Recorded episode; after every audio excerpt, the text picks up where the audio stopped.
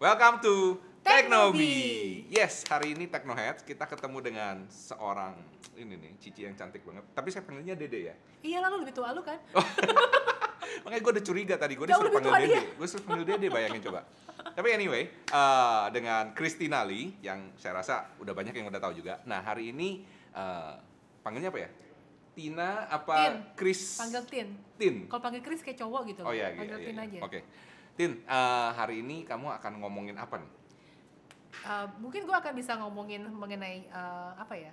Bisnis online tanpa ngiklan kali ya. Bisnis online tanpa iklan. Nah, kamu pasti penasaran kan? Kalau kamu penasaran, jangan ke mana-mana. Jangan lupa ya untuk klik dulu subscribe dan like yang banyak ya. Dan komen below ada pertanyaan-pertanyaan apa mengenai bisnis online yang kamu pengen tanyain sama Cici Christina, oke? Dan jangan ke mana-mana, kita akan langsung lanjut sesudah yang satu ini.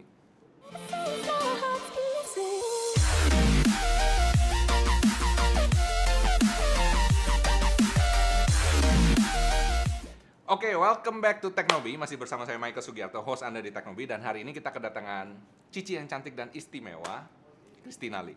Welcome. Makasih, makasih ya Waduh. buat waktunya.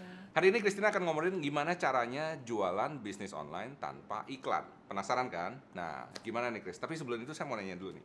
Eh, saya udah ngikutin Christina sejak awal ya. Bohong. Iya bener. Oh, iya, oke. saya ngikutin sejak awal YouTube-nya eh, menarik banget gitu ya. Saya ngelihat eh, kayaknya Christina ini pinter banget ya. Apa pinter banget istilahnya ngorek-ngorek gitu ya. Udah kayak Oprah gitu.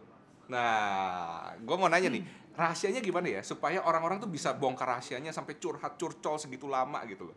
Sebenarnya sih apa yang kalian lihat di kamera itu kan mungkin cuma sejam setengah, se- Iya. ya cuma sejam lah bahkan 50 sampai sejam. Hmm. Sebenarnya itu behind the scene-nya tuh bisa berjam-jam. Berjam-jam. Paling Jadi- lama tuh dari jam berapa tuh? Oh yang paling lama itu waktu kemarin interview coachnya Yohanes G. Pauli Hmm. Coach Yohanes G. Pauli itu gue dari jam 10 pagi sampai jam 6 sore, eh, jam 7 malam lebih tepatnya OMG. That's like about 10 eh apa?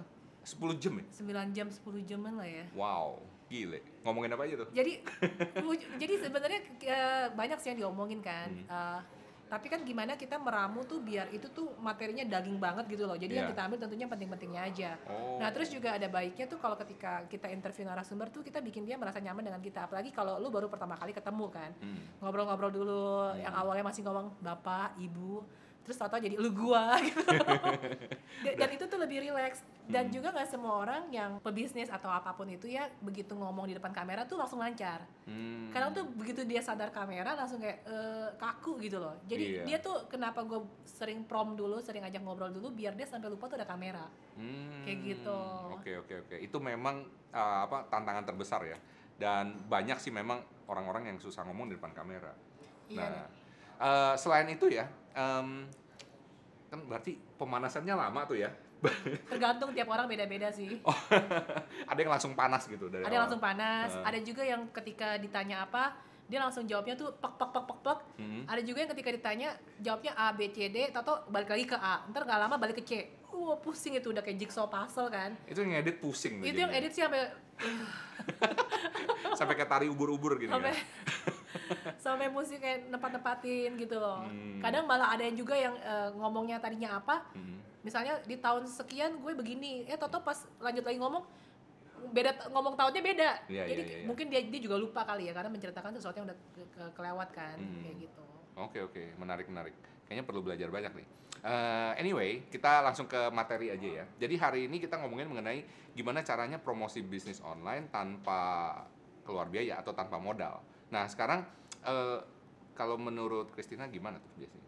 sebenarnya kalau yang gue ajarin ke para reseller gue sendiri di Hmm. 101thread.com itu adalah lebih ke eh, kita tuh fokus ke komunitas. Hmm. Sebenarnya kalau misalnya mau langsung jualan tanpa ngapa-ngapain kan sekarang banyak medianya, ada marketplace ya kan. Hmm. bisa juga ada Instagram ada Facebook nah cumanya balik lagi kalau yang Facebook dan Instagram tentunya kita sudah bisa memiliki itu yang namanya akun tuh akun buat publik Oke. akun komunitas lah akun komunitas itu juga berasal dari akun personal Eh, lu kan sering ngajarin Instagram lu ngerti lah maksud gua Iya kan ini kan kita sama-sama belajar lagi ya kan. Nah, nah begitu hmm. juga dengan gue juga udah em, bilang ke reseller gue juga Iya. coba deh lo mulai nge YouTube karena Hmm. zaman sekarang berapa orang yang masih nonton TV Nah, Kalaupun nonton TV nontonnya apa di TV-nya? Netflix Bener. atau malah nonton YouTube.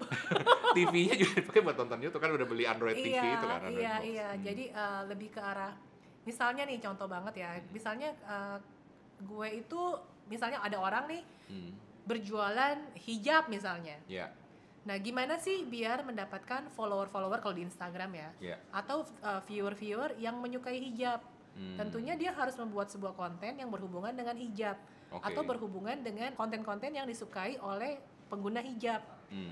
Misalnya kan banyak sekali bisa diambil celahnya dari sisi agama Oke. Agama mungkin dia akan ngomongin mengenai eh, makna sedekah atau apa gimana gimana Oke, syukur iya. segala macam Hmm. tapi yang berhubungan dengan keislaman karena kalau ini marketnya hijaber ya Ya, terus bisa juga tips-tips berhijab ya. tips memilih kain hijab Hmm. lalu eh, gimana sih eh, kalau udah menjelang idul adha misalnya Hmm. resep untuk bikin opor lah Oh. untuk bikin rendang lah atau Iya, iya, apa pun iya, itu iya. gitu kan Hmm. jadi kontennya tuh banyak Ya.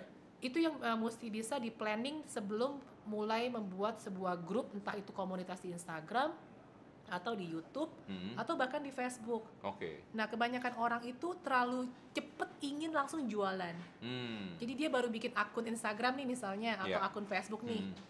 baru juga sharing dua biji, tiga biji gitu ya. Langsung Padahal jualan. friend list juga belum banyak karena ceritanya Iya. dia bikin akun baru lah ya. Oke. Ceritanya dia bikin akun baru, friend list belum banyak.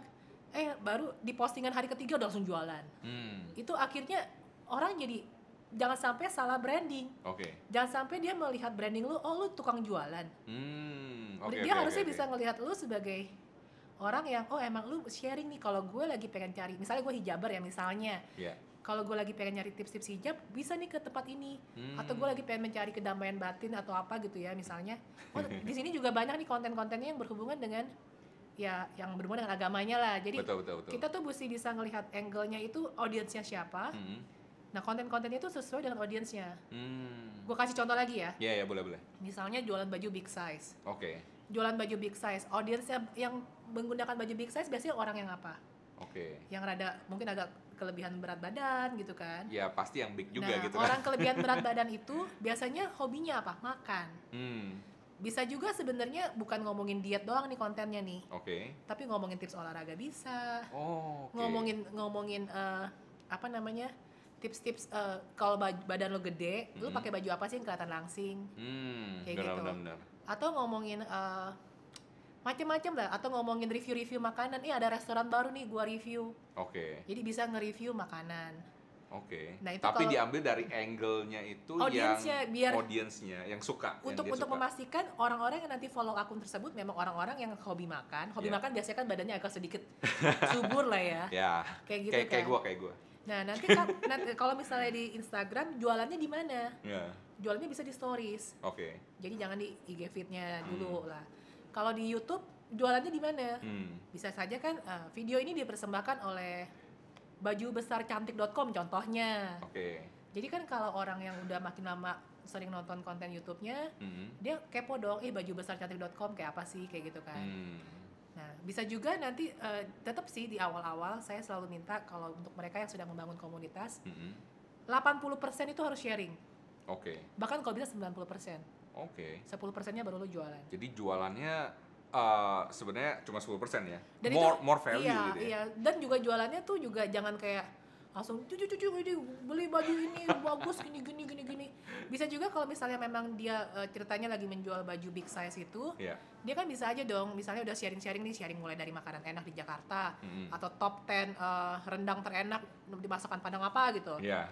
Atau misalnya apa gitu terus dia baru ngomong eh, misalnya ini katakan ownernya sendiri lah yang ceritanya lagi nge-branding ininya kan Iya, ownernya sendiri. bisa juga dia menceritakan kisah hidupnya gue tuh dulu gendut banget misalnya contoh Iya, iya, iya. Eh, terus terang gue diet tuh susah Itu itu cocok macem. banget buat gue sih karena sebenarnya. gue emang doyan makan nah sekarang gue mau kasih tips nih gue Ah. pakai baju-baju kayak apa sih yang buat gue dari kayak gini misalnya Ah. kasih lihat video before-nya pakai baju yang lancai-lancai gitu Ah. menjadi seperti ini yang kelihatan lebih langsing nah nanti Hmm. baju-baju ini bisa kalian dapatkan di misalnya yang tadi nama Iya. websitenya dia gitu contohnya itu kan jadi soft selling kan Iya iya iya. iya. Gue suka banget sih. Gue jadi paham sekarang ya. Jadi apa em, insight-nya itu adalah em, bener-bener mengenali calon customernya ya. Jadi audiensnya ini kan.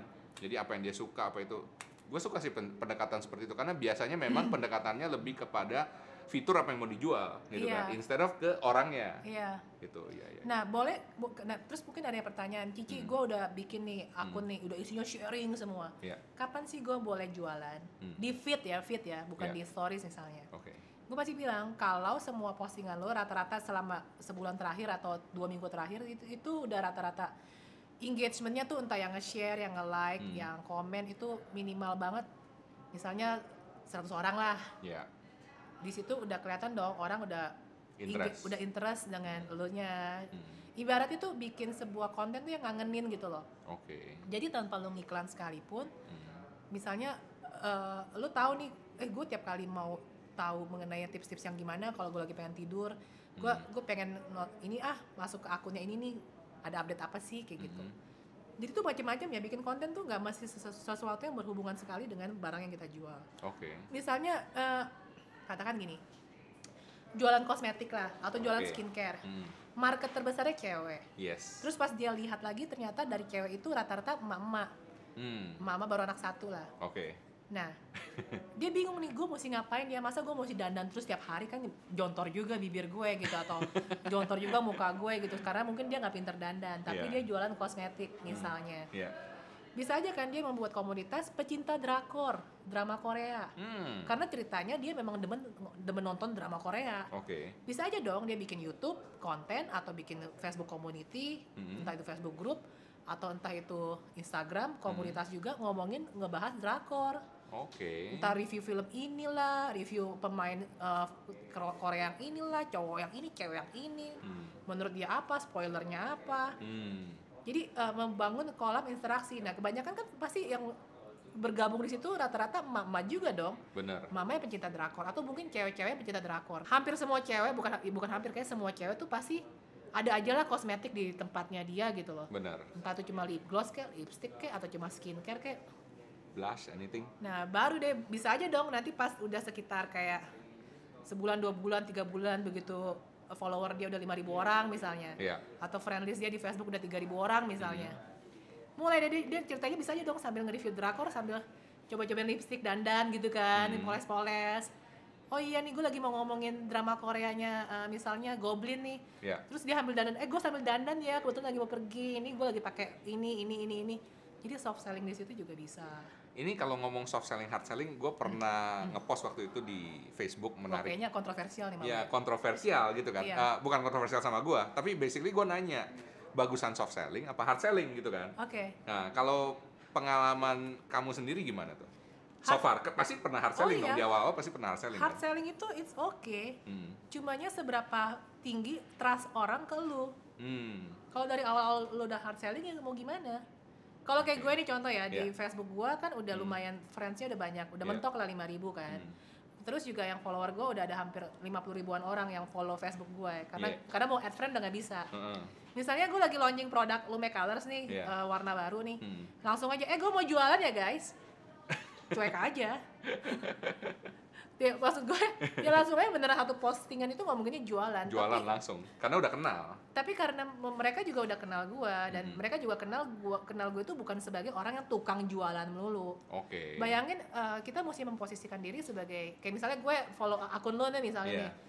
Pas gue ngeliat akun lu pas mau follow atau mau add friend, ya elah isinya jualan mulu, males gue apa untungnya buat gue orang Gak ada gitu value-nya gitu Gak ada ya. value-nya gitu loh. Cuma kadang-kadang eh, memang apa ya? Ini penyakit ya. Maksudnya eh, setiap online seller, maksud- bukan online seller sih, setiap pebisnis itu kepengennya tuh dari awal tuh udah kayaknya ya udahlah langsung aja lah jualan gitu kan. Semua orang pasti Udah gregetan instan. gitu kan, gregetan. Kalau iya. misalnya yang demen instan-instan, ada duitnya, budgetnya, yaitu Hmm. lu ngiklan aja. langsung aja to the point. Tapi ngiklan kan juga belum tentu ini kan, Mm-mm. belum tentu closing kan. Iya, iya, iya, iya. Iya kan, ya kalau misalnya lo mau itu ya bener langsung main di marketplace bisa. Marketplace Hmm. kan lo nggak butuh, itu udah bener-bener pure hard selling. Iya. Makanya maksud gue eh, bagusnya ketika lo udah mulai membangun kolam, lo udah punya toko dulu. Hmm. Entah itu di marketplace atau entah itu di Instagram katalog lo Hmm. atau entah di Facebook. Jadi bisa aja kan video ini dipersembahkan oleh misalnya kristinali.com misalnya. Hmm. Pas masuk kristinali.com ada barang-barang gue contoh, Iya. contoh kayak gitu. Sama juga makanya kenapa di YouTube gue kan video ini dipersembahkan oleh 101red.com. Hmm. 101red.com. Padahal selama interview apakah gue pernah selalu menyinggung eh 101red.com lo enggak juga kan. Hmm.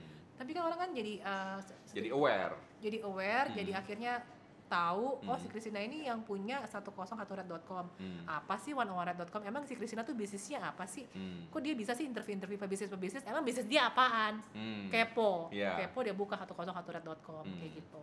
Jadi dari situ nanti ya itu akan terjadi secara natural lah istilahnya ya. Iya. Karena dia find out sendiri, terus karena karena dia kepo, dia mulai cari lebih banyak lebih tahu kayak gitu ya. Iya. Ya benar-benar. Cuma ini memang challenge ya. Eh, apa? Challenge-nya tuh karena kita tuh kayak gini ya, kayak pada saat ngechat aja ya. Misalnya kita ngechat WA gitu ya. Kayaknya tuh chat WA tuh kan nggak bisa ngomong. Maksudnya orang kalau ngechat kan dalam pikirannya dia tuh kayak kita ngobrol gini kan. Iya. Padahal sebenarnya pada ngechat, ngechat terus habis itu ngapain gitu kan baru dibalas. Iya. Nah itu orang nggak sabaran udah gitu. Ya itu gimana ya caranya supaya bisa develop itu? Maksudnya kalau kita ngobrol kan tahu nih kapan kita mesti berhenti, kapan kita nawarin. Iya kadang ngeliat oke Nah, terus tapi kalau misalnya online kan kita nggak ada feeling ini gitu. Nah kan kapan kita bisa tahu oh ini kita eh, mulai hard sell, kapan kita nggak hard sell, kita cuma konten doang. Kalau menurut kamu gimana? Ini ketika ngomong ketika ngechat WA atau ketika ngapain? Ketika bikin konten, Ketika bikin konten. iya.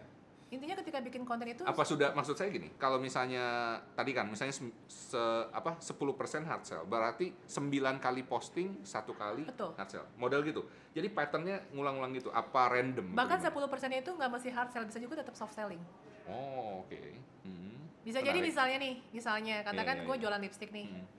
Katakan 9 kali posting entah ngomongin yang lucu-lucu, ngomongin apa, ngomongin eh, yang sesuai dengan yang gue mau, mau itu untuk gue sharing. Terus satu kali posting, tau-tau gue cuma ngomongin nih, eh gue lagi mau coba pakai lipstick karena gue mau ke acara, mau ketemu sama Mike nih. Hmm. Bagus pakai lipstick warna ini atau warna ini ya? Hmm. Gitu doang. Gitu doang. Oke. Tapi kan pas gue pegang lipsticknya ada, tutul, ada tulisannya lu my colors dong. Iya iya iya. Ini kan orang nanti pasti ada yang jawab. Nah, biasakan ketika ngepost kalau ini ngomongin di feed atau di Facebook ya, Hmm. berupa pertanyaan. Hmm. Jadi biar memancing komen. Oke. Nanti kan ada yang nanya, Hmm. bagus pakai lipstick yang warna ini, Ci. Nanti ada yang ada yang ini yang bagus yang ini, bagus yang ini, bagus yang ini. Panjang itu ngomong. Kayak gitu. Oke oke oke. Bagus banget bagus banget. Eh, hari ini saya senang banget dapat insight yang sangat-sangat berharga. Saya harap juga para Technoheads juga bisa dapat insight berharga. Kalau penasaran nanti bisa visit aja langsung ya di sini YouTube-nya Christina Lee. Oke.